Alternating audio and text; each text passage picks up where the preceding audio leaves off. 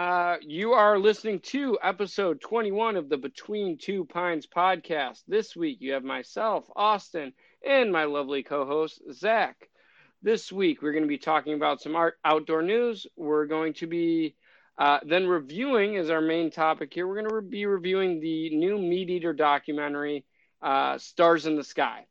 Uh, we'll be covering some other stuff, our classics, uh, hot gear, cold beer, and then uh, anything else that we got on our mind. So we'll start out. Zach, you got anything fun and exciting that you did in the outdoors this week? Uh, just been shooting my bow a lot. Um, I've actually almost completely split one of my blocks in half. Uh, it's not a foam block; Yeah. it's just one of those fabric blocks, and it just keeps spreading because I keep just drilling holes into it with It's arrows, so it's almost completely uh, totaled. Yeah. It- yeah. Um, and Austin, I gotta tell you, I got a new hobby. And it's called hummingbird. I saw. Tracy's. Uh, it was a was that a Snapchat or Instagram? I saw Tracy was uh, had some video. Let's hear it. Yeah, we had a feeder last year. Uh, we would have like one show up every now and again. And that was out in the front yard, but we have a bird feeder and it's got like two hooks, shepherd poles. And uh, the other one was just empty. So we put, we moved the feeder to the backyard where there's less commotion going on. And we had like two or three hummingbirds showing up to it. And we just read online, like sometimes they get territorial. So you want to keep adding more feeders to get more hummingbirds because then they don't have to fight as much. Well, that turned into now we have uh, five or six feeders in our backyard and probably about seven or eight local hummingbirds, plus a couple more that probably show up every now and again, with talks of getting a few Oh, more next week. So well, Zach, our well, Zach, backyard what is I- I, think you might need to do for our listeners and for our Instagram and just for TikTok and whatever other whatever social medias is I, I think you're gonna need to make a hummingbird uh, a hummingbird feeder hat. I don't know if you've seen those. You might have yes. I have. You know what else I found is they actually had one little. Uh, it was at Orscheln's farm and like a farm and supply store. It was a little tiny one little flower, and it was a ring you could put on your finger, and it would hold like one ounce Well, of sugar do water. do you- So I think we're about to ready to ball out with. I'm just gonna be dressed up as one giant looking flower. like Tom Brady or Michael Jordan rolling out there with six uh, hummingbird feeder rings. Just come out the world champ. just having them feed. You should absolutely Exactly. do that. That's awesome though. So yeah, they're just coming in and yeah, I, I saw and you should ask Tracy uh, for one of her videos. Posted on the uh, on the Instagram. Uh, you got hummingbirds coming in left and right. Yeah, those are some cool videos she posts. I can't remember what she posted on, but I saw them. Yeah, it was pretty neat. Yeah, we the window feeder is really cool because they're not afraid of coming up right to it, and we are just right on the other side of the window watching Yeah, them. that- so it's is pretty cool. neat. Very fascinating in the middle of summer with not yes, much else to do. thousand degrees out and you're hallucinating, and you're wow, look at the hummingbirds! Yeah. Oh my gosh! Maybe there's Yeah, no birds at all. I don't birds. know. Those are mosquitoes. Um, yeah, mir- mirage that's mosquitoes. funny.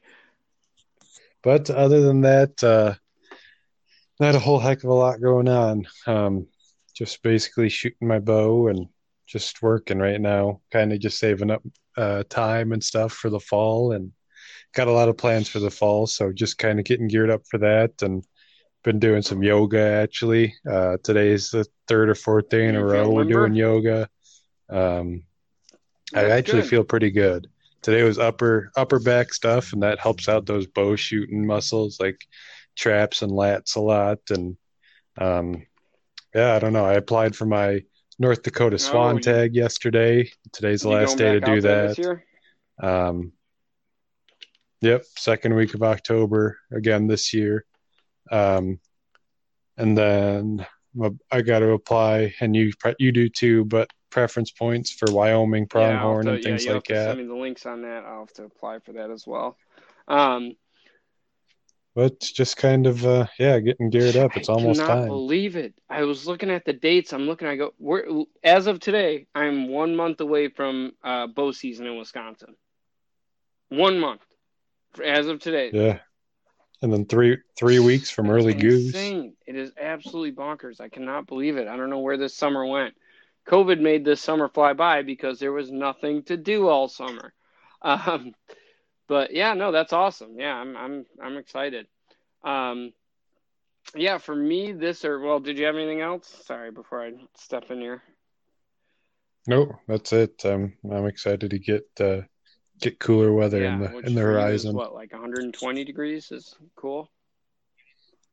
Yeah, instead of 130, it's about 100 in um, September. Um, yeah, for me, um, well, and actually, I guess it'd be in the last two weeks because we didn't record last week. But um, I've been out electrofishing uh, two times uh, in this in the last two weeks, so that was a lot of fun. I got to go out with um, some people uh, uh, through the University of Wisconsin. I got to go out and assist them with some electroshocking. Um, I've been practicing my bow like crazy.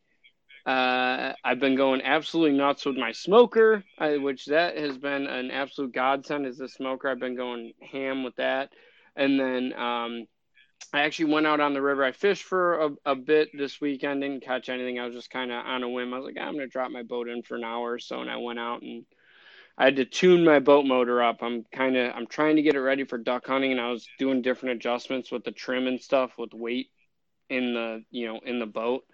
Um, so I, I, messed with that, and then uh, buddy of mine and I we went out. We uh, we have a duck blind that we've kind of commandeered, uh, which if you're familiar with Wisconsin duck blind laws is uh, all of the blinds are technically public blinds. So we've kind of commandeered one that we've used in the past.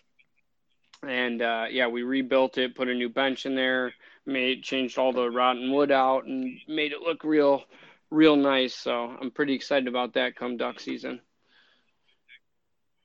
That was kind of an abandoned yeah, and it was across, really well it? built, but it was just abandoned. I mean, it was like we found it last season. It was like super overgrown. Some of the wood was rotten, and you could tell originally like someone took a lot of time and effort to to build this, which I should say it's kind of a weird, we're in a weird legal gray area with what we're doing because it's not on public land, it's on consolidated property.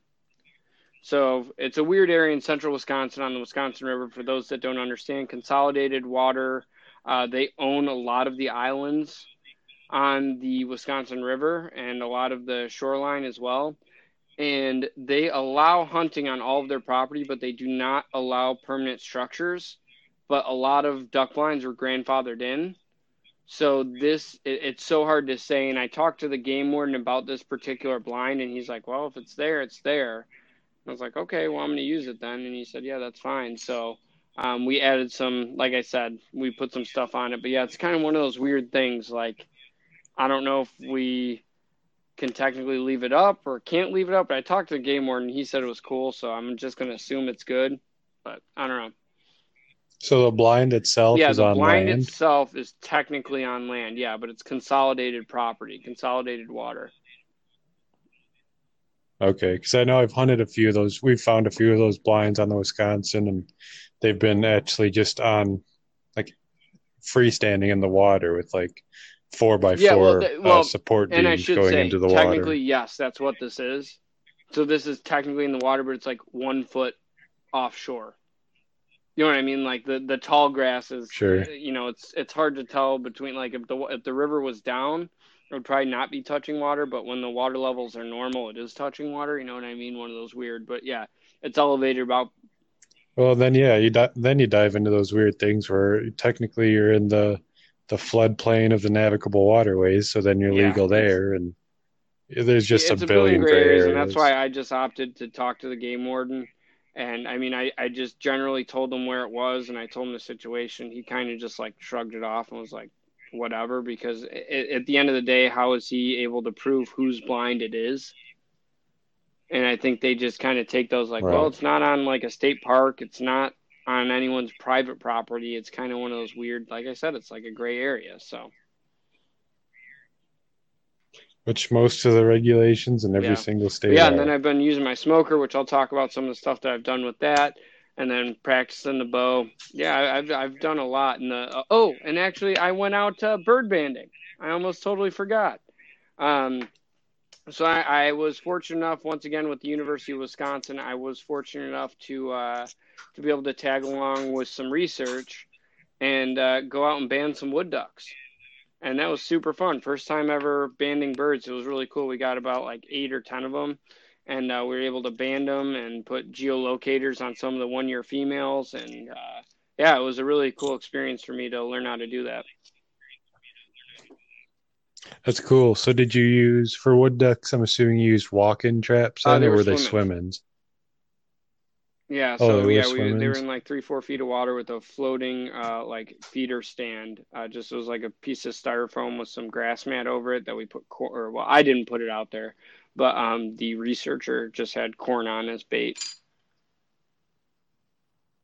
Sure. And then, um, so these geolocators, are they backpacks or were they uh, So the bands so we banded band? every duck that we uh that we captured, but only the one year females got actual geolocators, which were foot band geolocators. They're super tiny. They're like 200 bucks a piece. Which all I was thinking, I was like, man, if I was able to shoot one of those, not only with a band but a geolocator on it, be awesome. Oh yeah, It's a that's a holy holy grail. grail. Yeah, so that was cool. But Um, it'd be tough. It'd be tough keeping So then geolocator because literally they would know exactly where you are. right. Well, I remember in Iowa, um, there was certain geese that got neck collars with uh, GPS units Yeah. on the neck collars, and when you called them in, you could get a replica from the DNR or like a Cabela's gift card or something Oh, for giving it back. Yeah. yeah, that would be cool for. Um, and then, and then in Canada, we had diurnal um, GPS or diurnal locators that just recorded GPSs at the certain sunrise and sunset times. Um, and then I think those they got the hunters get got to keep, but And I don't- um, it's all yeah, it's all just on Yeah, and I didn't state. ask this researcher um, if they were allowed to keep them or not. I don't know. I think they have to return them, but I, I, I honestly don't know. But I, I think they're because the battery once they're activated, they're kind of once they're activated, they're activated. So I think at that point you can't really like reuse them because the battery is going to eventually die on them. So I don't know if they get to keep them or what. Sure. And then for metal bands, were you using five A's or size I- I sixes, or do you I- know? I have no idea. But Sure.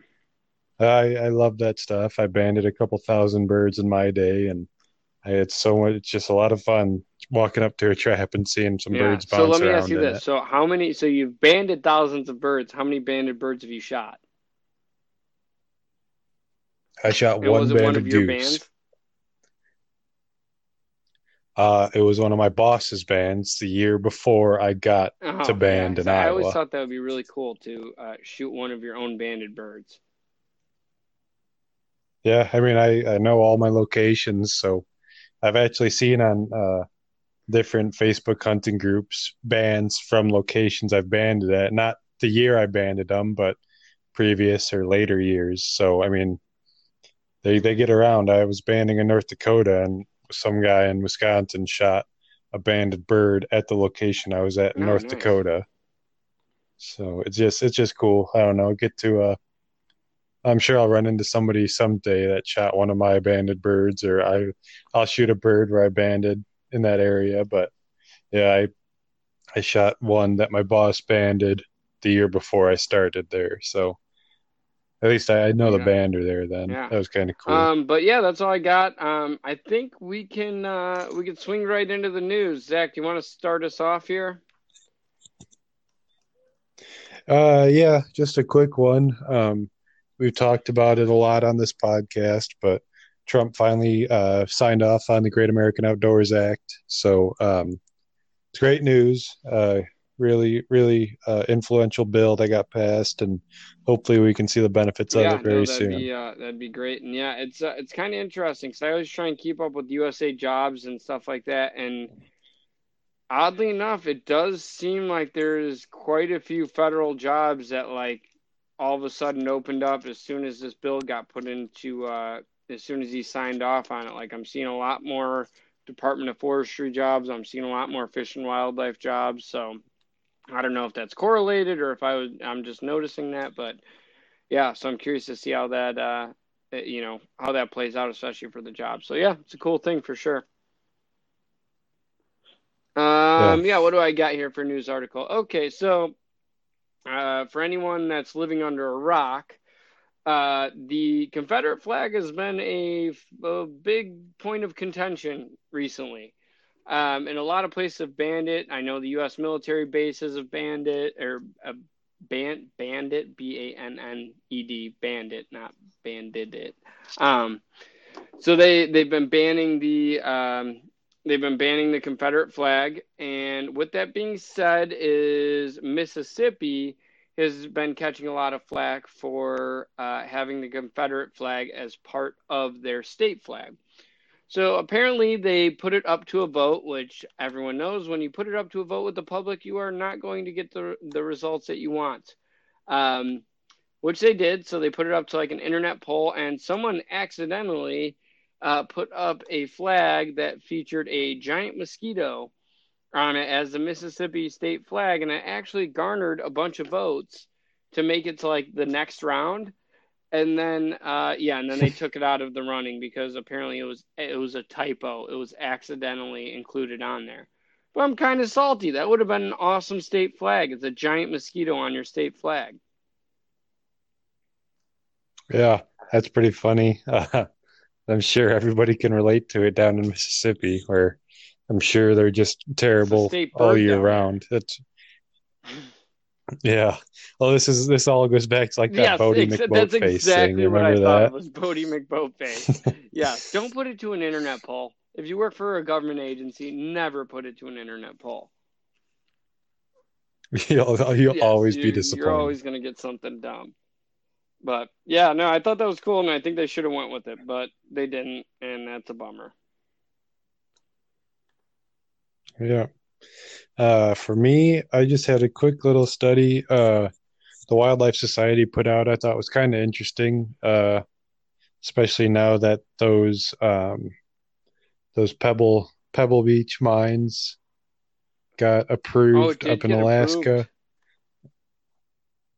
But there's uh there's some kind of leeway time where it can still get shot down again, but they did get pushed forward, and I think President Trump approved them, but he can go back on them for like 30 or 60 days, something like that. Um, but anyway, so this was a study in Alberta, Canada, um, seeing what kind of uh, impacts oil and gas pits, borrow pits have on the local area. And they actually found some positives in it all where beavers actually uh, inhabit a lot of these borrow pits that hold water, especially if they hold vegetation and things like that. And uh, just from all our biology classes, we know uh, a really good prey species like beavers will attract a lot of other well, critters. And, so, and obviously, um, beavers being one of the few animals that can manipulate its its own environment. Um, if you have beavers in there, you're actually going to be creating wetlands for other critters, you know, your ducks, your muskrats, your, you know, whatever have you. So that is good if you get beavers in there. Right. And um, so they looked at these uh, pits and they just took random samples and uh, they found beaver activity in 64% of the borrow pits and uh, nearly 18% of them had beaver lodges in them. And, uh, you know, these are just random, uh, good for nothing pits you see out on the landscape. But if they were close to running water, had vegetation in them, things like that, beavers did start inhabiting them. And actually, in Alberta, they noticed that a lot of like wolverines and uh, a bunch of other carnivores like that actually started to move in as these beavers did. So, um, you know, it's not saying that these borrow pits are good, but there is still wildlife finds a way to come out and make do. Yeah, that's awesome. Yeah, well, at least you know maybe maybe it won't be as terrible as uh, you know, and and maybe we we'll talk about it next week. Is about the whole Pebble Mine thing. That might be a good topic just to cover as you know, rather than doing a couple news articles, we'll just talk about the whole Pebble Mine thing. Um, but yeah, I think that it's good that there's uh, you know at least some good that could come out that could come out of this. Um, but yeah, did you have anything else? That's it. Let's get into the uh, the old documentary. documentary. So documentary. It was by Steve Rinella. Uh, it's available on Netflix. Uh, I thought it was a really good documentary. Uh, but Zach, yeah, what what was what was your thoughts? What, I what did you think was- of the documentary? I thought it was very relatable. I thought I found myself I find myself asking the same questions I kind of went through on the documentary when I'm sitting in a deer stand at 4 a.m. or in a duck blind at, you know, two in the morning, just kind of looking up. And when you get those quiet hours just to think to yourself how it's controversial and you really can't explain fully why you do it, but it's what you live for in the off season. It's what you look forward to all year long. And then you just get to dive into it in the fall. And it's just why, um, why we do a lot of things we do. And I just, I just think it's, we're very lucky to be a part of it. And I think that overall it, it did a great job trying to at least express the, the the thoughts and the problems we face and the the good that comes out of it all as as hunters. Yeah, I thought the uh, I thought the same thing. I thought, you know, and it's something I what I will say is before we get into the nuts and bolts because we're gonna we're gonna have a good uh, we're we're gonna get deep here. Um, but I thought that this as a documentary, just as a whole, I thought this really it was really uh, it articulated the thought of the hunter extremely well and the thought process and the dilemmas that the hunter faces.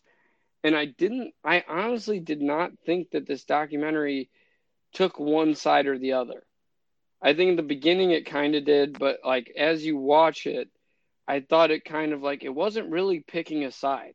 It almost to me was just presenting like, here's the facts. Here's how a lot of different people feel because there was a lot of different people that were like, you know, provided commentary on um, on the topic of hunting and conservation. And overall, I thought I just thought it was really, I thought it was great. I thought it really, really got into the mind of the hunter and what goes through a, a hunter's head as they're out in the field. Yeah, and it's not it. The documentary not taking a side shows how hunters don't really sit too uh too hard on their own side or on a side because it's not like we do it for a bloodlust or do it for the thrill of the kill it's a lot more complex than that and i think the documentary did like a perfect job of showing the complexities of it all Yeah, it was it was a really good like um and I was just I was having a conversation with my girlfriend is you know after watching this documentary and I actually watched it twice through just so I could really absorb everything from it um is I really had like kind of an epiphany from this and it and to me it was like you know it was almost like Steve Rinella was kind of in my own head you know addressing a lot of the questions that I I the ex the existential questions that I have in my own head uh, dealing with hunting. Um, but yeah, so, some of the topics, and you know, I think that they had a lot of interesting characters. They had you know that old guy, and I didn't see a lot of guys. Um, uh, a lot of guys' names on here, but you know they had like Joe Rogan, who I obviously know, Steve Rinella, Steve Rinella's brothers were on here. Um, but at the beginning, and it, there was a a question right at the beginning, and Zach, I don't know if you remember this, but uh, Steve Rinella is in like a bookshop, I think it was. I Oh, don't really know what it this was. Uh, this say. video is actually on youtube um but he was at like a book signing or something Yeah, and and one of the gentlemen in the crowd basically asks him, you know, what what gives you the right, you know, to kill an animal? And this was the only part of the documentary that I thought was where Steve Rinella was kind of being a stereotypical hunter and like up on his high horse about hunting a little bit. Um, and what he said kind of threw me for a curveball because what he, he, the you know the person in the crowd says, you know, what gives you the right to to kill this animal? And Steve Rinella said, you know, well, I know this animal better than you'll ever know this animal. And yeah, you know, because I know this animal and it feeds me and this and that and I I thought that that was kind of a weird way to start this documentary because that's not the what the the vibe that the rest of the documentary. Yeah, but it was just yeah, but the part. way he started it out is I completely agreed with because he said, "Look, I know you're not really asking a question, but I'm going to answer it like you are because." He knew that this guy was yeah. just a troll trying to show trying to prove his point and trying to prove that he's this activist against why Steve is here. So I feel like Steve just kind of dug into him because he needed to make a point to everyone else that and it's probably uh, honestly it's probably true that that guy doesn't know what deer eat for breakfast, lunch, or dinner, yeah. or where they sleep, or anything like that. So, I mean, I think it just kind of irked Steve because he was just there to sign his books, you know, and this guy just tried to make a stance. Yeah, but yeah. I can see where it can come off as yeah. rude or kind of just like uh, know it all. But I, I probably wouldn't react any differently if some guy posed one of those like BS questions to me, you know. Yeah, it was definitely it was definitely like a loaded. It, it, the the guy in the crowd is it, it seemed to me as though it was very much a loaded question, but um, yeah, how Steve answered it uh, was not like I said, so it, what, what I was getting at those essentially, if you watch a documentary, it's the first scene in the documentary, and don't take that at face value because it gets way more in depth throughout the documentary. Yeah. And I think it was it was a um, and I don't disagree with what Steve was saying, but I think it was kind of a weird way. You know, if I was just some random person that clicked on this documentary, you know, on Netflix, that would kind of throw me for a curveball if that was the first thing that I saw. Um, but uh, yeah, and I, I thought his points that he made in, when he addressed that person at the book signing were uh, much more uh, were captured much more in depth later, which I, I kind of want to talk about some of those things, um, which we'll cover some of this other stuff. But there was this guy, and we'll, we'll call him Squints. Um, was the uh, I don't do that dude was tripping me out when I was watching him. I was like, God, he looked like he had fake hands. Um, yeah, I didn't know. What, yeah, it was like um, uh, what was that scary movie? The dude with the weird little hands. yeah. So that guy, that out. guy is Robert C. Jones, and he's a, a philosopher at UC Berkeley. Go figure. Um, and he teaches like oh, a animal ethics surprise. course or something at Berkeley too. He's actually been on the Hunting Collective hmm. podcast a couple times. He's a really, I mean, Ben O'Brien gets way philosophical, so you know it's kind of a good conversation between well, the two. But he's it, it's just kind of you get to hear what he actually means from it all and stuff.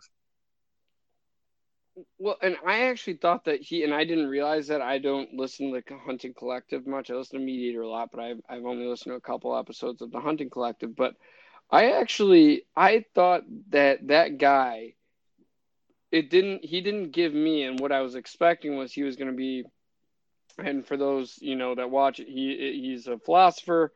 He uh, is also a, a vegan, no, I believe, vegan. or is he vegetarian? I think he's vegetarian, vegan.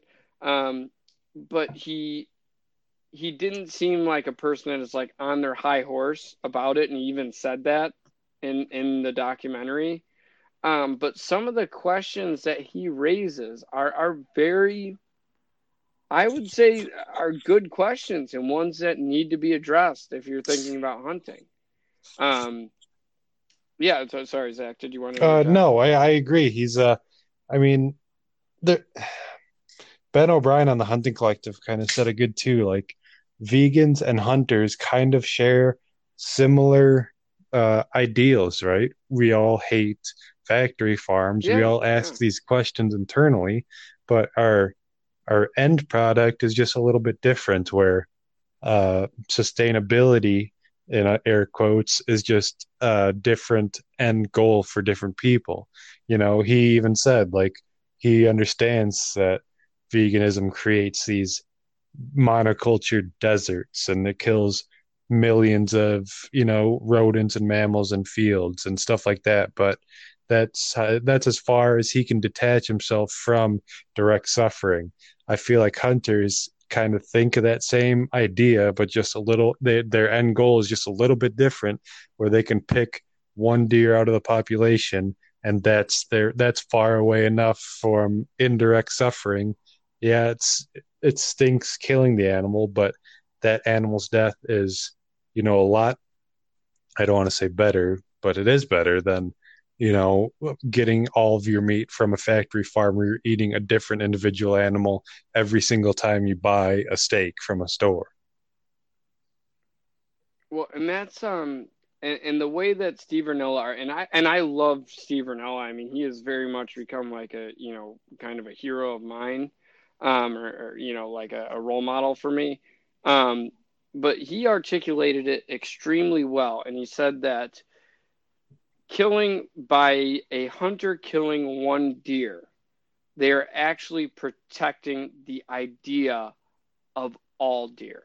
And I thought that was a very um, you know, I, I, I just thought that was very an interesting way to put it because I agree. You know, you look at like if, if you think about something like I don't know, like chickens, right?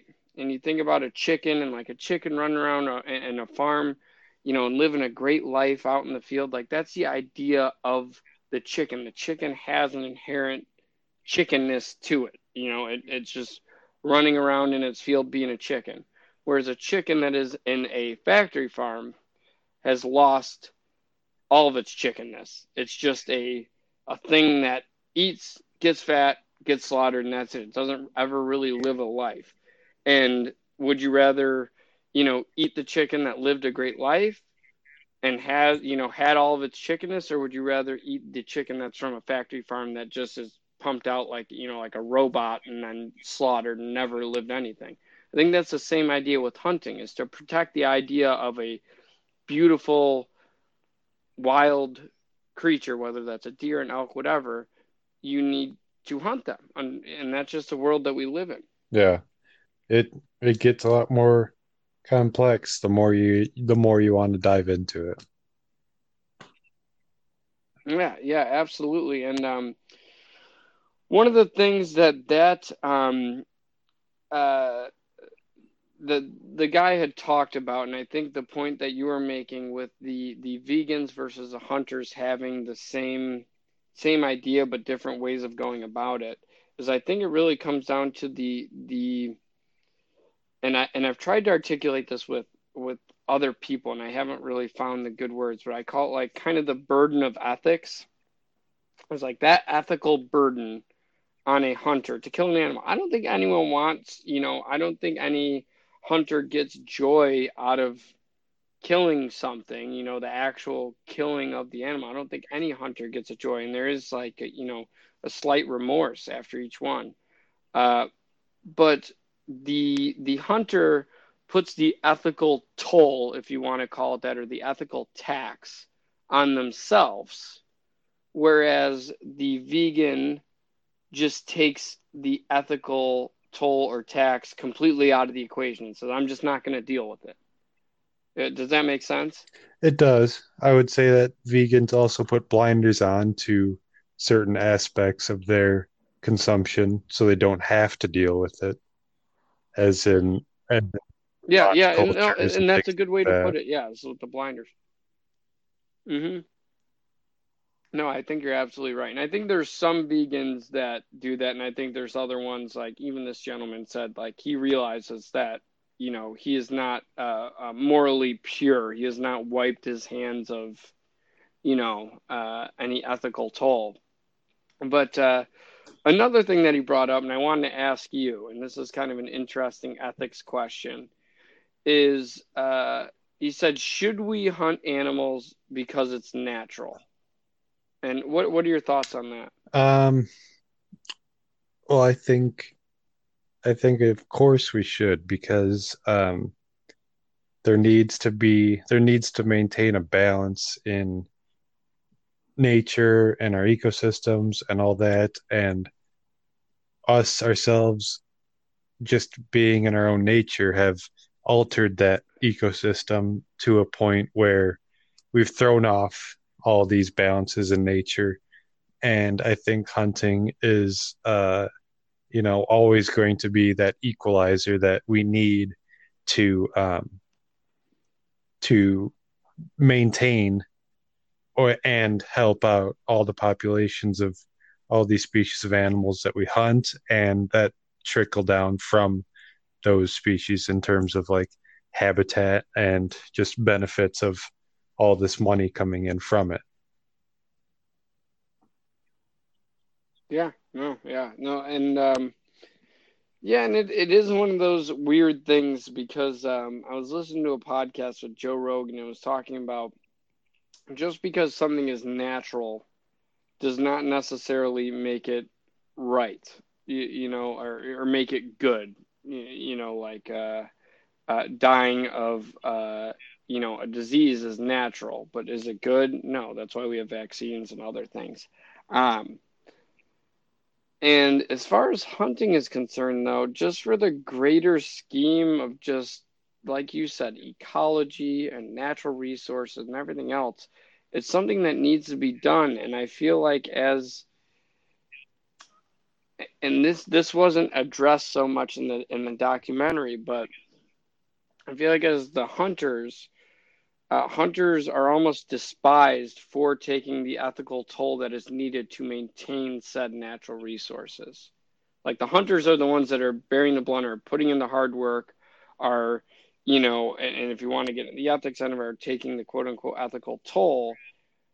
Whereas others are quick to say, you shouldn't shoot those, you shouldn't kill those animals, nature's nature, but are not really doing much to actually uh, ser- uh, uh, better preserve or serve that. that That's nature. exactly right. And a lot of people, uh, the the thought comes up that like hunting equals conservation, and I wouldn't necessarily say that. I'd say hunting is a great tool to aid in conservation, and we obviously it's been thousands and thousands of years of doing that and we obviously haven't come up with a better way to do it yet to eliminate hunting from everything.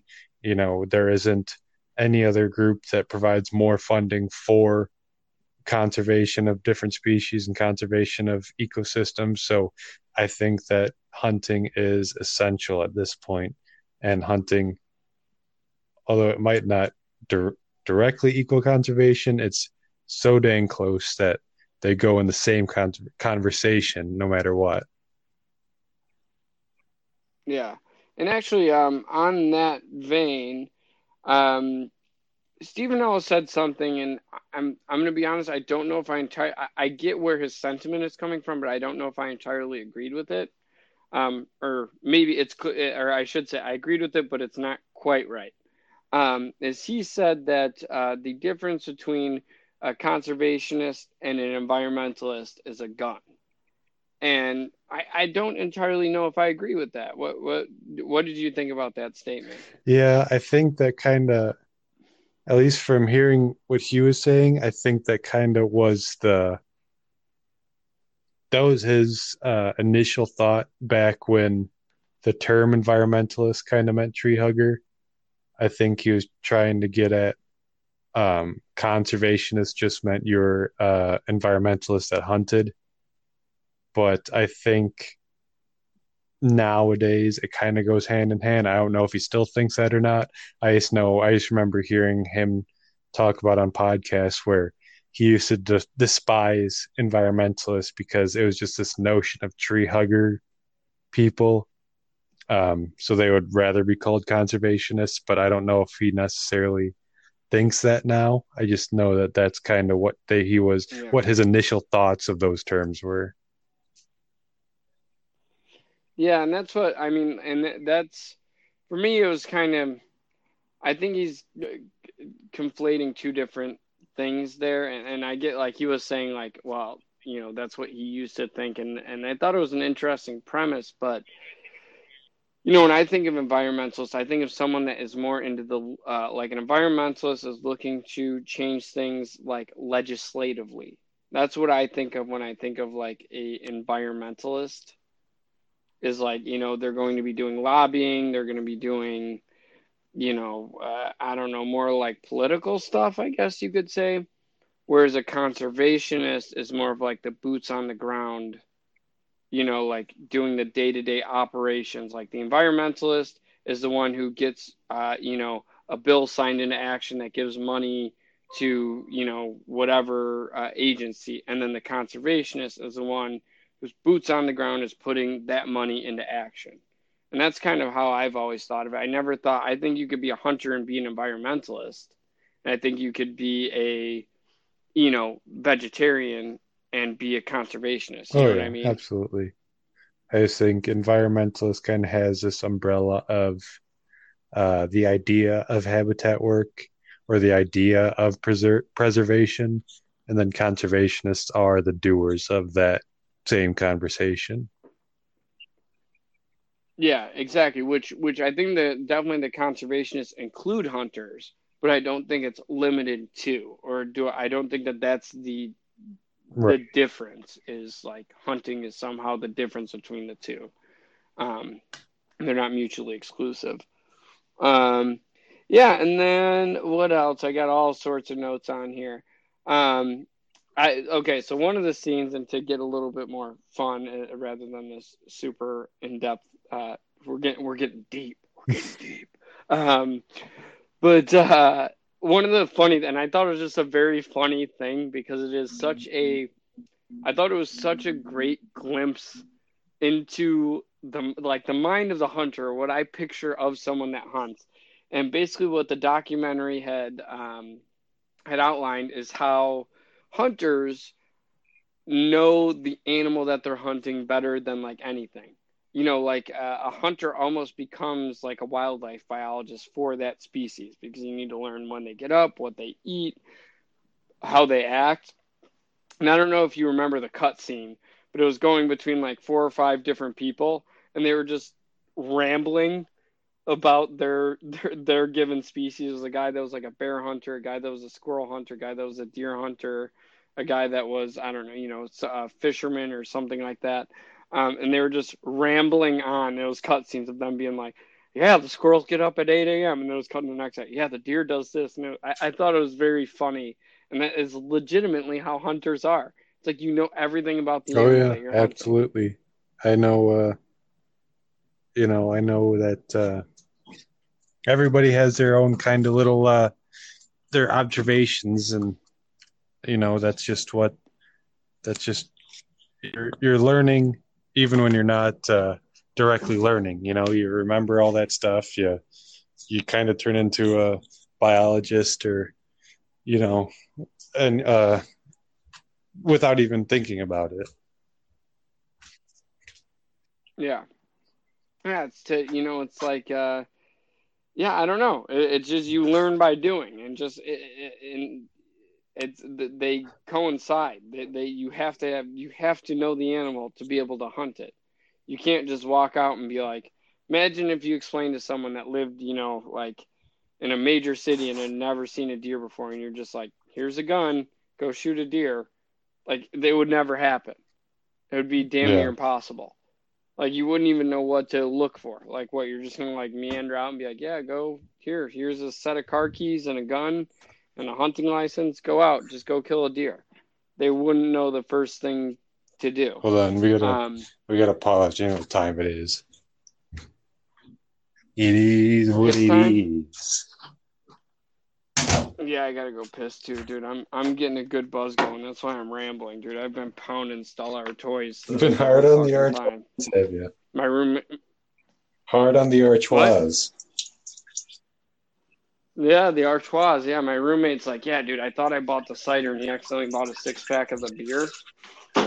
And he's like, you want them? I was like, yeah, fuck yeah, I'll have them. I'm on number five. There we go. Stella Artois ciders are pretty darn good. I know. Well, that's I've I've had the ciders like one time, and I know that I mean all ciders are kind of to me they're kind of the same. Um, Oh, major piss. So you're gonna be in Madison this week, or well, this weekend is Yeah. the thing. Connor's picking me up in Madison. We're driving to Port Washington. And it's on Saturdays. Uh, we're meeting at the place Friday afternoon. Oh, okay. Because I was gonna say Kenny's gonna be in. Um, Kenny's gonna be in at his cottage, and um, I texted him because he's going up with Myers. So him, Riley Myers, and then Myers' girlfriend are all gonna be up, and my brother's coming up, and his girlfriend. And I told Kenny he should come up because they're doing the boat races at Bullheads. Oh, okay. And I was like, I was they're doing drag boat races and having like a big thing at Bullheads, and I was like, dude, like bring your boat, like we'll all just hop in our boats and go sandbar it up by Bullheads. Oh yeah, Kenny did get a sweet boat. Yeah, he got a yeah, it's a nice little rig, perfect for his needs. But I told I was talking to Myers, I was like, dude, Kenny's not gonna want to come up to Point because it's a forty minute drive up to Point. He's not gonna want to come up because he's gonna want to hang out at his lake. It's gonna be slow, no fucking wake. I'm like, dude, Myers, you need to talk to him and just convince him to come up. It'll be a riot. Yeah, that lake is wake after eleven or you some know. shit. But Kenny goes up north Yeah, to it's spend his nights shit. on or spend his days at Pleasant Lake. He doesn't go up to go exploring. He goes up to sleep at his cottage, wake up, and go out on Pleasant Lake. Yes, exactly. Which I told Myers, I was like, "Fuck, just you drive up and Yeah. fucking meet me." He's like, "Just leave them, come fucking meet me." While Dude, come last pick you up year we boat." stayed on these snowmobile trails for like, I don't know, two hours. And we wound up in Ken's lake house front yard. The snowmobile trail goes right on his street. I couldn't believe it. I looked, I'm like, holy shit, oh, dude, Oh, that's really? Ken's place. Next time we're there, That's we need to get Ken up there. And then we start at the cottage and we just drive to Ken's and then black out and then drive back. Let's start in Stevens Point and make our way to Ken's Yeah, we can, sure. by snowmobile trail. That'd be a fucking hoot. But yeah, actually, did I tell you I gave uh, I gave Connor two snowmobiles? Oh, really? Yeah, they're not running right now. I got. I told him I was like, I'll try and help you get them running, but if not, like they're because I, I bought a snowmobile trailer and two snowmobiles off of Robbie Stoltz for two hundred and fifty bucks. I bought the trailer and two snowmobiles. Um, and the snowmobiles are, I mean, they're indies. They're Indy four hundreds, and I, I mean, the one was running last year, and the other one, whatever. And I was like, I, I really don't want to fuck with them. So I told Connor, I was like, hey, dude, if you let me keep this trailer at your house, I'll give you the snowmobiles. I'll give you both of them. You could sell them, you could keep them, you could do whatever the fuck you want with them. I don't care. You take them. That'll be my payment for you letting me keep the trailer at your house. And he's like, oh, yeah, for sure. So, yeah, I got to help him because if Connor got one, that would be, you know, that'd be Oh, fun yeah. too. I mean, my the trails by Oxford go through Wisconsin Dells. They go fucking everywhere. The only thing that sucks about the Stevens Point trails or the Portage County trails is, dude, those motherfuckers, you can't have too much snow. You can't have too little snow. They like will only open them if it's like conditions are exactly what Oh, they really? want. You know, it's like got to be like four to eight inches. Like if you get 12 inches of snow, they'll close them. The Adams Wow. County guys, if there's two inches and they can get a grader running, they're gonna open them no matter what. Yeah, I don't get what the Stevens Point guys are a bunch of turds. And like Mark Mersch was asking me, he's like, "Oh, you should join the snowmobile club for Portage County." I was like, "Fuck those guys." If you get the keys like, to the dude, if they grader, open maybe the trails yeah. once in a while. Yeah, exactly. Like if they open the fucking trails, I might, but no, I'm not giving them fucking money. They open them three days We got out a you, year. me, Connor, a couple guys around us have to just start a club where like one weekend we spend days riding at Oxford, the other weekend we spend days riding in Point, the other weekend we spend days riding up at your place. Dude, when you move up here, dude, when you move up here, it's fucking done, done. I, now that I have a snowmobile trailer, it's over. I'm Yeah, gonna I it gotta- sure. I don't know if I'm I gotta talk to Greg and I gotta look at getting just a beater for me to have in Madison too. But yeah, Well, talk to Connor. Buy one of those Yeah. pieces of shit off of him. I, I love indies. Yeah, I gave him yeah two two fucking indies. Um, yeah, one's a parts one though, so you'd, you'd have to get some parts. Dude, just keep an eye out. I mean, I got the Phazer here, like it's in my backyard right now. I got the golden Oh, nugget. dude, fucking Um, snowmobiles are. I was looking at ATVs down here, and everybody's selling ATVs for a grand or more, no matter if it's barely running. If it's running, it's a grand or more. I was looking at snowmobiles, dude. You could get a running snowmobile for two hundred bucks. No, up in Wisconsin. Oh yeah, dude, I see them all the time. All the dude, I'll buy you one tomorrow for a Yeah. hundred bucks. I'm sure I could buy one that doesn't run that Dude, needs a new I- carb for fifty bucks.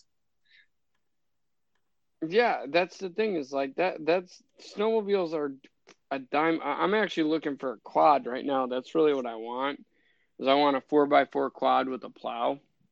That's what I'm really looking for. But yeah, those are even here the quads. Quads hold their value, man. Even when they really quads are weird. Dude, there's fucking Yeah, whatever it's like Honda big red three wheelers for like seven hundred and ninety dollars. Yeah, and you're like, on what fucking planet are you gonna get that? Yeah, what the fuck? Yeah, I laugh here. It's like I told the guy he had a, uh, it was like a 1996 uh, Polaris. I think it was a 400, and uh, I mean it was in good shape, but whatever. You know, your typical things for a 20 year old sled. And how well 1996? How many years old is that? 20. Yeah, that's actually a 23 year old sled, right? Yeah. 24 year old sled um, or 24 year old ATV. And uh, he had the plow for it and whatever, and he had it up for 1300 bucks. And I was like, I'll give you 800 for it, and I'll come and pick it up, which I don't think is a terrible. Like I didn't feel like I was lowballing him. You know, one 1300, 800. That's more than half. Right. You know what I mean? And he messaged me and told me to get a job. And uh, and I was like, damn, dude, I would have I would have paid a thousand Tell- for it. But Tell them, all right, I'll give you fourteen hundred. told me to get fourteen a job- hundred, then give him the address to a comedy club, and then say, yeah, go up on stage and tell some more people your jokes. dude, I told Colin the story. He goes, dude, send me the link. I, I said, okay. Colin messages the guy. He's like, hey, dude, like thirteen hundred bucks. Like, can I come this afternoon and pick it up? Like thirteen hundred for sure. The guy's like, oh yeah, when are you gonna come? He's like, oh yeah, at six o'clock. Colin's like, yeah, I'll be there. Give me the address. And the guy's like, okay. like five fifty five rolls around. Colin goes, oh man, I can't make this. Colin, I'm like, dude, you're fucking savage. Colin goes, oh man, I can't make it, dude. I need to go get a job. And the guy's like, what? I was like, damn, dude, that's fucking savage as fuck. Yeah, I was like, damn, dude, why'd you do that? It's like, dude, nobody fucking flames my brother like that. I was like, word, respect. Oh, I had gosh, Max yeah, try to sell my mud motor back in like southern Wisconsin. I told him put it. Up. Yeah. How We much already you want sold for it. it? Did he sell it? Oh, damn, how much? How much you get? For it? Uh, I think 300, 350. Oh, okay. 300, Okay, I forget. range. I told him just put it up for like 400. Some guy just messaged him and said, Hey, I'll give you 100 cash right now. And Max said, Okay, uh, yeah, I lowest I'll do is probably 600 then. And the guy goes, What? That, that's more than you're asking. I said, er, and then Max goes, Yeah, well, lowest I can do now is probably 750. But Yeah, I think he got 300 for it. exactly. Yeah, I've been looking at mud motors. I'm actually thinking about buying the conversion kit because right now, um, you get the six and a half force Predators over at uh, Harbor Freight for hundred bucks. Oh, you can always get them for And that so with the you get the 20% six and a off half- coupon. Exactly. So you get the Predator for hundred bucks, and then it's you know two forty for the company that makes the Which the one? Mud. Skipper? I was like, damn, for like Yeah, it's kind of a shitty one, but if you just want a beat up motor or a beat up kit, they it's gonna last you a couple of years. That's not bad. Yeah, well, that's all I'm thinking because, like, literally, I'd want to like have my outboard and then also mount that to my transom. You know what I mean? Like, literally, just drag the thing till I get into the deep stuff. Yeah, I got the I got the Swamp Runner kit, which is like the step up from that one, and it was okay. I just was I Mhm. just So is yours is yours a beaver tail? the Swamp Runner. What do you mean? It was a long tail. Yeah, it's a long tail. Okay, yeah, yeah, that's what I was asking. Yeah, if it's like a long tail or if it was one of those, you know, like the other mud mo- motors, like the Short shaped ones, or uh, Long Is that what they long tails or Short short shafts, yeah. Okay, But um no, so I sold that one because the shaft was way too long. It was 85 inches. So um I sold that and I actually got a PPF. PPF's the company and they make the PPF wood duck. And that's just the name of the shaft and the motor. And that's 55 inch shaft. And uh, that's on, I got a six and a half horse Briggs and Stratton on that one.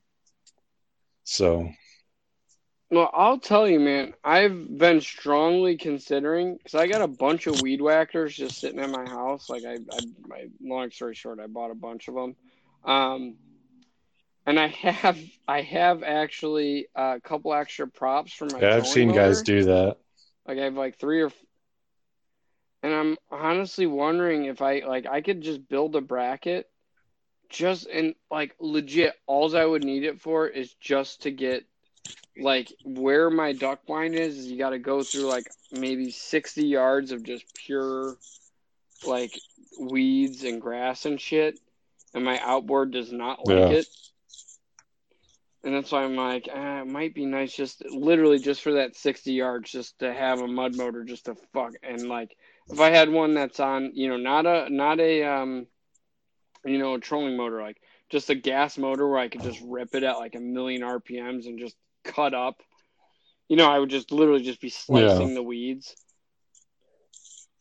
I mean, if that would 60 yards is the only only trouble you have, I would just buy a fifty dollar push pole, unless you just want to go try to get out more places than two. I mean, I could push I could Yeah, push pole a couple hundred that. yards, no problem, on my duck boat. Yeah, well, yeah, the only thing is with my boat, I mean, that boat's fucking heavy, man. Especially if I'm gonna have two, three guys in there with fucking full decoys and everything Yeah. else. I mean, it's a six, it's a sixteen forty eight with a thirty five. I mean, me and my boss push pulled our seventeen fifty six with the twenty five horse mud buddy on it. yeah, oh, yeah, it's a Aluminum boat. Mm-hmm. I don't know. I just if if that's all you're if That sixty yards is all you're worried about, I'd get a push pull instead. yeah, because they, they be the extend move, 12 feet honestly. too. I mean, they're they're slick. I'd never leave home without one. Yeah, you could get a good. Yeah. But if you want to explore the if you want to explore All the right, back well, back river swamps and stuff more, then I would definitely buy a mud motor. Yeah. Um. All right. Let's get back into this. Okay. All right. We are back from our our bathroom break here. Um. But yeah. So as far as uh, you know, we we talked a lot about a little bit more of the in depth stuff. Um. Another thing that. Uh, and it was Steve Rinella's brother that he had talked about, and I and I thought this would be a good question to ask you, Zach. Is Steve Rinella's brother talked about like the major accomplishments versus the smaller accomplishments when it comes to hunting. And how he said, like, I remember every elk I've ever shot, but I don't really remember every squirrel. And I was wondering if that's something that you face is, you know, the major versus the minor hunts and what you do or don't remember from from hunting. Yeah, I mean, yeah, that's tough. I can, I remember spots, right? I know which spots were great, you know, when. I remember which farms I was on when I had a great shoot, or you know, my first couple uh couple shoots in a new state, or my first, you know, squirrels kind of get fuzzy too, and that's kind of something that I thought about. I'm like, man, why does shooting a deer versus shooting a squirrel get so so much different in my memory banks? Because you're still killing an animal. Why don't you have the the respect? I don't know if respect's the best word for it, but the memory for every squirrel you do as for your deer. But I think it's uh, I don't know. I think it's a reward out. It's an outcome too, an outcome reward of a lot of meat. You know, a lot of. I don't know. It's weird, right? I I think uh, telling your buddies about a nice deer you shot is definitely yeah. something that plays a factor in it versus telling your buddies you shot a squirrel with big nuts on it. You know.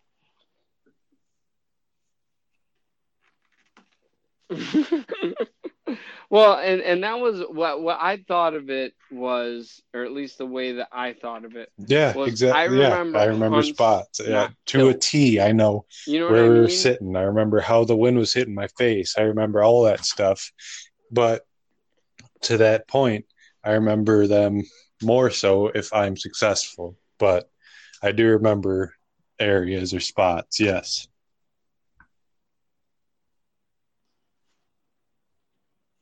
Yeah, and that, and that's kind of how I feel about it. Is like I don't think anyone, you know, and I, it's one of those weird things. Like if you've ever pulled the trigger on any, like I've been on, I can't even count how many like pheasant hunts I've been on, right?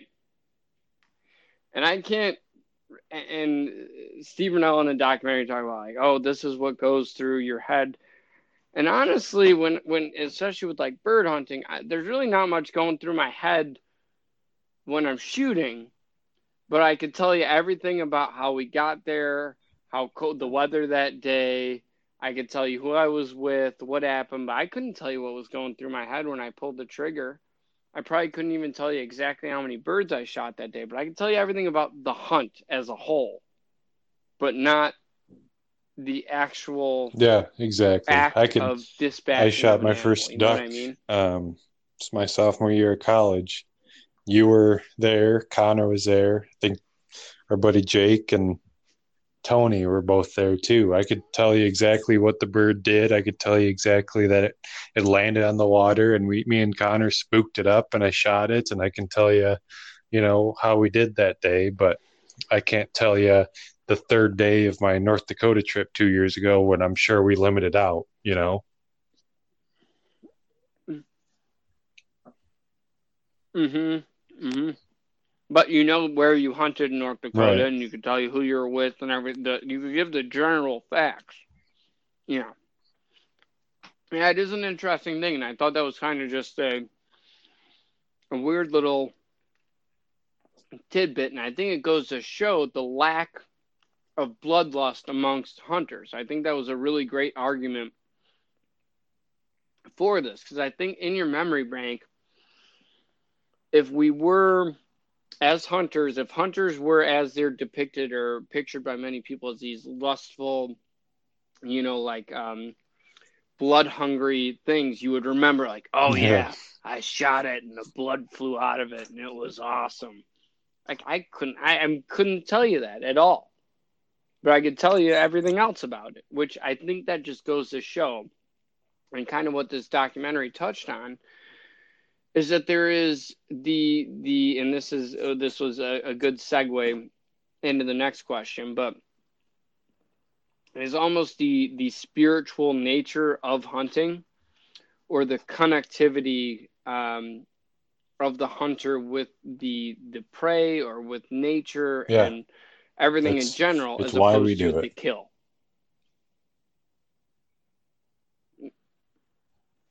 Yeah, and um, yeah, and uh, the only last thing I wanted to touch on, and we, we've been talking here for a while, but um, the last thing I wanted to touch on is what would your argument be?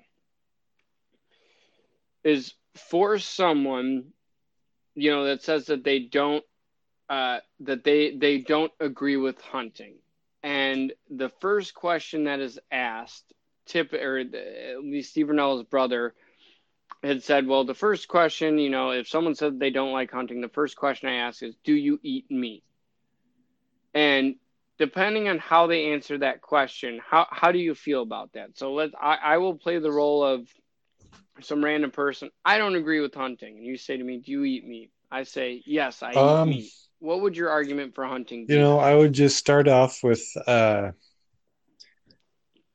you can you can sit back and eat meat, or you can you can put money towards the man. There's so many thoughts running through my head right now. You can you can be you can Mhm. buy meat off the grocery store. That's great. You can also take yourself out of, like we talked about earlier, you can take yourself out of that um, that uh, you know consumption line of factory farms and things like that, and you can go get it yourself. You can you can tell you can tell me what your meat is eating every single day. You can be, you know, t- air quotes organic with your meat, even though I'm sure when deer eats corn, it's then not organic. Um, but you can you can see what your food what your food is eating. You can uh, put money towards a good cause of restoration of habitat and landscapes and things like that, and you can you can a lot of hobbies you don't get much out of besides you know uh, peace or or uh, you know a good feeling. Mhm. with hunting you you get all that plus you can get meat too. I mean it's it's kind of a win-win win-win-win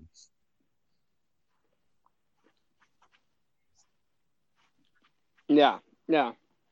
See, my my argument would be, you know, okay, do you eat meat? Yes, I eat meat, but I don't support hunting. I'd say, okay, well, I'll tell you what, I'm selling my venison for four bucks a pound.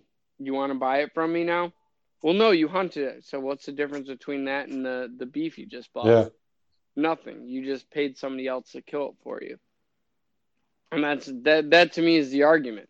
Like from there, if the, if they're if it's an ethics thing, there there's no difference. Say like, okay, do you just want me to sell you the meat that I killed? Because I can do that. Well, if, not you know, legally. is that what you really want? Because that's the same thing you're doing by purchasing beef. Well, not legally, yes. This is for argument's sake. Um, but uh, you know, you could say that, but I mean, obviously, there's way more to it from a conservation and everything else. But just from an ethics standpoint, that's kind of the way I see it. Is the reason you're getting charged Yeah, for the meat exactly. is not And that's how I see it too. You are someone just to kill it. exponentially more self-sustainable than when you're buying meat from a store isn't that kind of the goal is to be sustainable Well, I was. Yes, yes, absolutely. And I know you're at a level much above me, and I and I'm quite jealous of you in the fact that you don't buy meat anymore. And I'm like, I I, w- I want to get to the point. I was just telling my girlfriend today, I was like, if I could shoot two or three deer this this hunting season, I could potentially be self sufficient for the year. You know, if I could shoot, you know, between 50 and 100 ducks this season, and I can, you know, shoot three deer, I'd be good for the Yeah, year. that's- and you throw in a turkey. That's a side tangent is that's why i'm going to start hunting and more that's where you want to be. and more and more geese because me and my buddy shot six geese this last year and we filled up a bucket that was probably as much meat as one of the deer that i had shot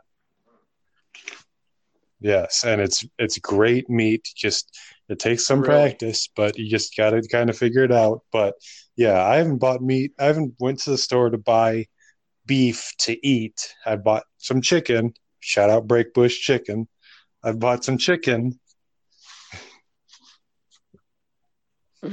Shout out, dude! You can't you can't pass on break, but the deals are just too good. Everything, go, all ethics, all Right. the ethics go to the But, side. I mean, when you're you know, like ninety eight cents a pound. God bless Tracy for being open to trying different stuff. But we eat ducks, we eat geese. We this year we were able to lucky enough to eat crane, um, squirrels, beaver. I harvest. That's what I'm going to start doing a lot more of. I'm going to start harvesting Beaver. a lot more beaver meat, muskrat meat. You know, just stuff that's otherwise getting thrown away.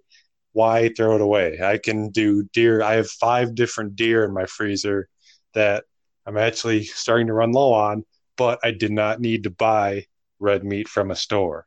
um, you know, pheasants, turkeys, all that stuff, squirrels. Yeah. You know, we had we've had like five different meals of just squirrels. We got three meals fish. out of one breast of turkeys, fish. You could have a fish fry and have leftovers. That's, you know, two meals for two people. It's four meals that you're not buying at a store. It's just unbelievable if you're able to uh, ducks. I took duck livers and hearts that I saved up throughout the year. I ground them up and made a pate. You know, that's just extra stuff. It's just amazing what you can actually get out of everything that you harvest. Yeah. Well, and I think you know the crux of this argument and this whole documentary, and we get we get closed out here. I'm talking rambling on for almost an hour about this documentary. Um, you know, I think the crux of the argument is is that hunters, and it's something we reiterate time and time again on this podcast, is that we as hunters, you know, I, I think the worst thing that people could do is support factory farming. I, I genuinely do. I think it's a terrible in so many different ways. And one way to bypass that is to hunt. And it's it, it, it helps the environment in many ways. And it keeps factory, you know, it doesn't support factory farming and it gets people out in nature. I don't see what the downside is. And I think this documentary, for those that maybe are on the fence about hunting or something, I think this is a great documentary to to get at least make you introspective on the questions yeah, that you and you get to, to be yourself before a member of this awesome group. And yeah, on the outside, it might seem like a lot of people are snobby, but you're gonna find people that just want to help you and they want to see you succeed in this.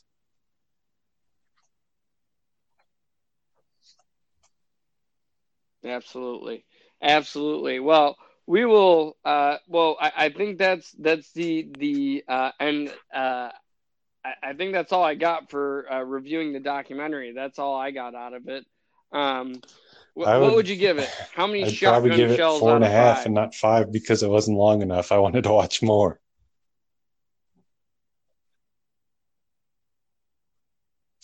Yeah, honestly, I I'm with you. I'd get I would actually, and I know this is lame of me to do, but I would give it four and a half as well. I thought it was very good, very introspective, very well done. I the only thing that I thought was weird was when yeah, the best quote in the world where he said, "If cabbage had legs, I'd hunt them um, too." besides that, yeah, that was yes, I forgot about that. Yes, that was an excellent quote. Um, but yeah, I, I, would I would recommend it to any person that is thinking about hunting or and it just hunter, it just opened the world to me too it. about I want to be more um, self sufficient. I want to yeah, grow I, stuff. I want to harvest mushrooms. I want to do this and that. I want to do all this because I'm able to harvest my meat. Well, so why stop there?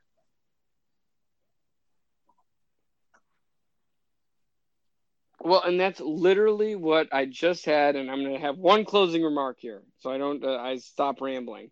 Is I told my girlfriend today, like we are at the grocery store, and I said, like, no, I'm buying the cage-free eggs. I'm getting, you know, the the organic. The company's name eggs, could be organic. how, whatever, you know what I mean? But no, I'm saying that's just yeah, how flawed the system know, is. Like I, am trying. People say they could be eating organic, but do you you, I, you still don't know. Yes, and I.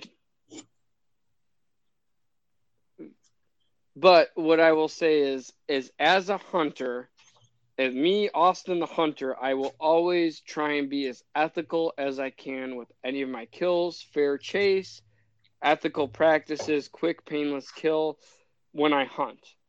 And if I can't sustain myself enough from hunting, whether that be because I can't get out enough, I'm just not a good hunter, whatever that may be, if I need to supplement my hunting with actually purchasing in store items, I feel as though I should apply that same moral and ethic obligation to purchasing it. If I'm going to be as ethical as I can when I hunt, I should be as ethical as I can when I purchase food that I can't get myself. And by that, I mean buying uh, you know, my meat, I now buy my beef I get from farmers around here. So I try not to buy any beef products from the store. I try and get all those from farmers or the farmers market. And any, uh, you know, eggs and stuff, I try and get cage free, organic, you know eggs from around if I can't get them from local people around here. And I think people should try and do that if they yes, can't. you know, That's a great point. Hunt If you buy ethically. know, you know a what I guy mean? that has, you know, a hundred head of cattle, and he takes them to auction. Ask him if you could buy a quarter of a cow. I'm sure they can work with you, or I'm sure they know how to figure it out. Where you can pay them for half a beef or a quarter of a beef or something like that. They're, yeah, you can ask a and pork farmer is cheap right you now. know if you Pork see that if you know right they now. got pigs say like hey i see and you got pigs in the yard is there any way or how do you how do you how would i go about buying one off of you? Anything like that you know they're they're in the business of making money and you're in the business of being more uh sustainable. I mean that goes hand in hand with cattle farmers pig farmers all those kind of livestock farmers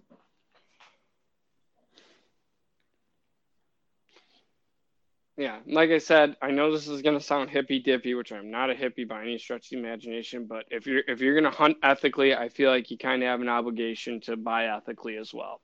But we'll close. Well, we'll we'll get into the next section. I'll Stars get the my high sky. horse. Go and watch. Uh, um, what, what was it? The the stars above us. Um, stars in the sky. Go watch it. It's awesome. Steve Rinella sponsor us. Um, but uh, yeah, so let's uh, let's get into the closing stuff. hot here. gear Zach, um i was looking online gear, cold beer. Yeah, I've been running a lot of mechanical broadheads these last couple years. Uh, Rage, I like them, but thinking about doing some Western stuff. I don't really want to do uh, spot and stock with, uh, you know, mechanicals. I, I want the capabilities of bone crushing power. So I went and bought some Muzzy Trocar fixed blades. Um, yeah, I mean, there's a That's what I have. archery sale going on at the local uh, farm supply store. So I got them for like 20 bucks for a three pack. They sell uh, replacement blades. Um, and I've heard, I've read reviews for the money. These are some of the best, most truest flying fixed blades out there. So real excited to use them. Um, I still, there's still rumblings. I might be just trying to do a mule deer hunt in Nebraska in a couple weeks here. So uh, that's going to be my broadhead of choice if I go through with that. Or if I'm hunting, you know, uh, thicker stuff or don't know what the terrain is, I'll probably have at least one of those on in my quiver just so I have that kind of uh, a breakthrough kind of energy.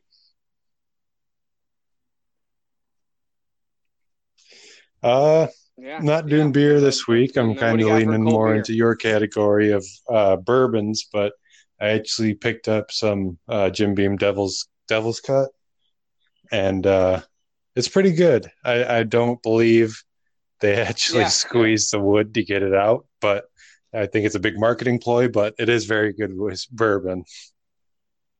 Yeah, It's a lie. It's a lie.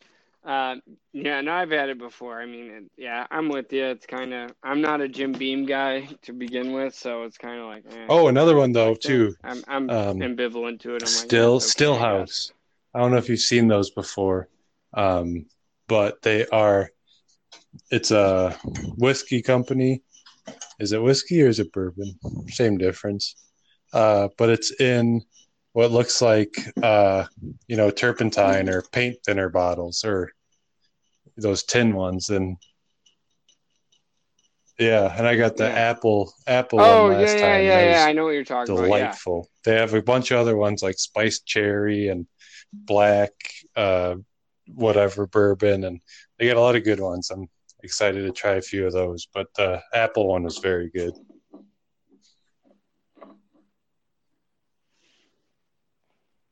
Nice. Yeah, that sounds good. Um, yeah, for me, um, I'm gonna have to go with, and I don't know that I've actually covered it previously, but is uh, the Stanley 16 ounce classic thermos is my hot gear. Um, I use it in the winter all the time, and when I was a park ranger, that was like my go-to. I'm not a coffee drinker, but I'd have my my hot apple cider in the morning every day, and that um, keeps everything hot, pretty good. You know, Stanley is obviously kind of the top notch in thermoses. Um, but I've been actually using it in the summer, like when I'm on my boat. like I'm putting my drinks in the thermos. You know, it's just a 16 ounce like tumbler thing, I guess you'd call it, but it doesn't look like a tumbler. Like it's just a straight thermos um, with a little like you push the button and it opens it up, so it's like a single serving thing. Um, but I've been putting my drinks in there just to keep them cold, and I think people forget that thermoses b- work both ways, both hot and cold. So if you have like a coffee thermos and you want to keep stuff cold, you could put it in a coffee thermos and it will stay cold. So I've been using that and it's been uh, super good. Love it. Stanley 16 ounce classic would recommend to anyone. Thing's super durable. I ran it over with my truck like last year, and it just like got scratched, and it was totally fine. Um, and then uh, if, as far as the cold beer is, I actually have a beer this week, so we switched roles. I think that's how they say it in the Stella commercials. Artois. Yeah. Is that how you say it? Art- Artois.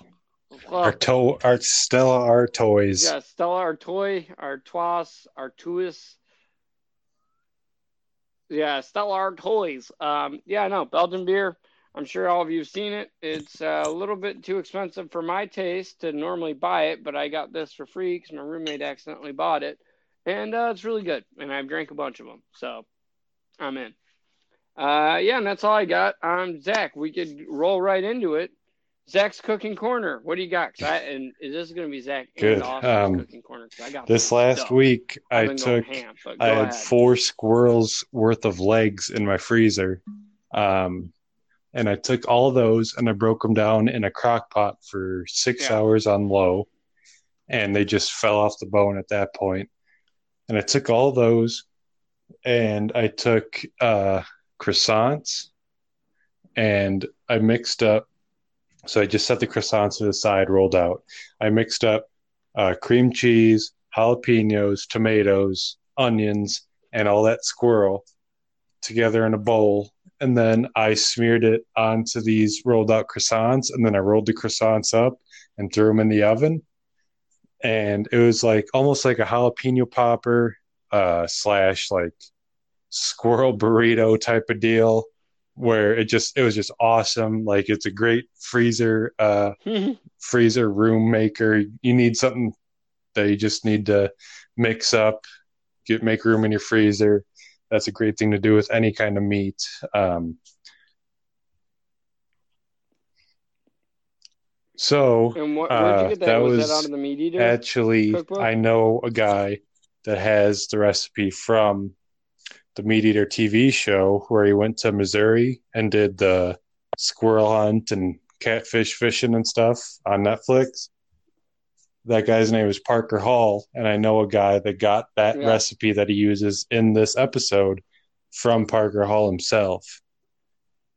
Parker Hall was uh, the USDA APHIS Wildlife Oh, really? Service uh, state coordinator uh, back in the day when that episode aired. And that was his recipe. And I know a guy that got the recipe from him directly. And so I got that from him. And I put that to use this last week, and it turned out beautiful.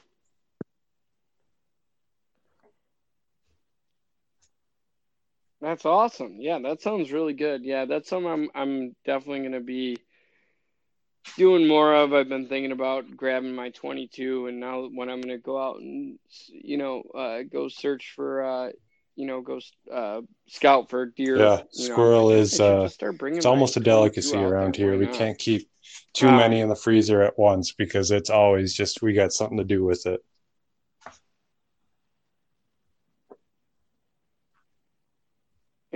Yeah. Um, well, for me, I've got a lot of different stuff. I've been going ham. I did uh, the smoker. I've been Ooh. going nuts with, but uh, I made some uh, roast beef. Um, like I said, uh, farm. Uh, I got some uh, some farm meat uh, from the farmers market. I got a just um, I think it was a English English roast. Maybe I don't even know. Whatever. Um, Beef. got that at the farmers market beef? and then uh tossed Okay. it so basically what i did is i marinated it over beef yes so um i took it marinated it overnight in uh worcestershire sauce and a basically it was like onion powder garlic powder um crushed black pepper, and a little bit of salt. Let it marinate overnight in that. Pulled it out, put it in the smoker for four hours at. Was that a was that sitting in 40, liquid or was that more of a dry, just based? Um, put in this.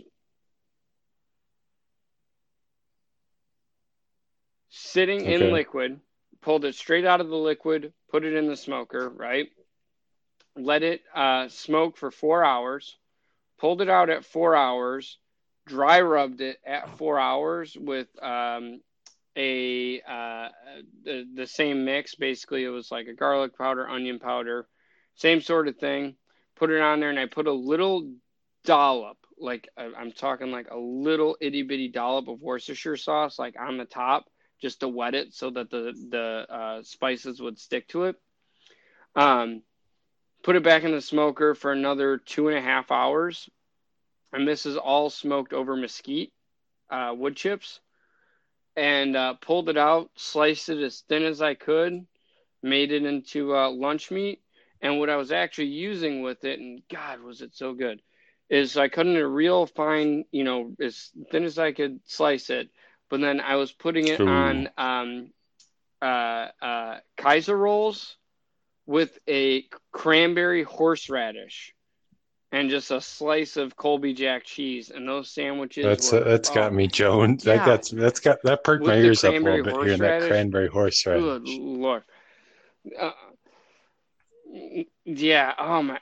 Yeah. I got the cranberry horseradish from the Three Lakes Winery up in Three Lakes, Wisconsin. Oh my gosh, is that cranberry? hor- It's unreal with the with any sort of like ro- with the smokiness and then the cranberry horseradish, top notch. And then I also bought some rainbow trout at the farmers market as well. And I got like three steaks. It was like two and a half pounds of it I bought. Um, and I smoked all that uh, at uh, 210 degrees for like three hours. Uh, and I brined them over like it was a I brined them for like all day. I don't know from like when I woke up until like the afternoon. It's like six hours or something. Um, brined that in a uh, brown sugar and uh, salt and a little bit of soy sauce, and uh, brined that for like six hours. Pulled them, tossed them in the smoker, and holy hell, were those good too! And that was also over mesquite. And uh, yeah, that's the two recipes I have for this week. And I, I smoked some beef jerky too, which came out really good. But I'll save that sounds for next week. too. Damned good. But yeah, Can't go that's- wrong with that's what I got mesquite. That's usually my go-to.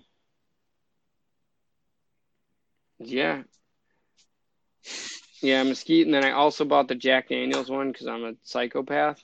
Um, but I Oh, bought yeah. the Jack Daniels, the uh, the one that's from the chopped up barrels. Yeah, so I've been using those too. Those are good. Um, but yeah, Oh, so that's all I got. Um, but um, any, any closing remarks? anybody that's looking to get into hunting's listening to this, just try and find somebody that does it and tag along, ask questions, you know, watch that documentary. Uh, anybody that does hunt already, watch a documentary. Um, and like us on Instagram.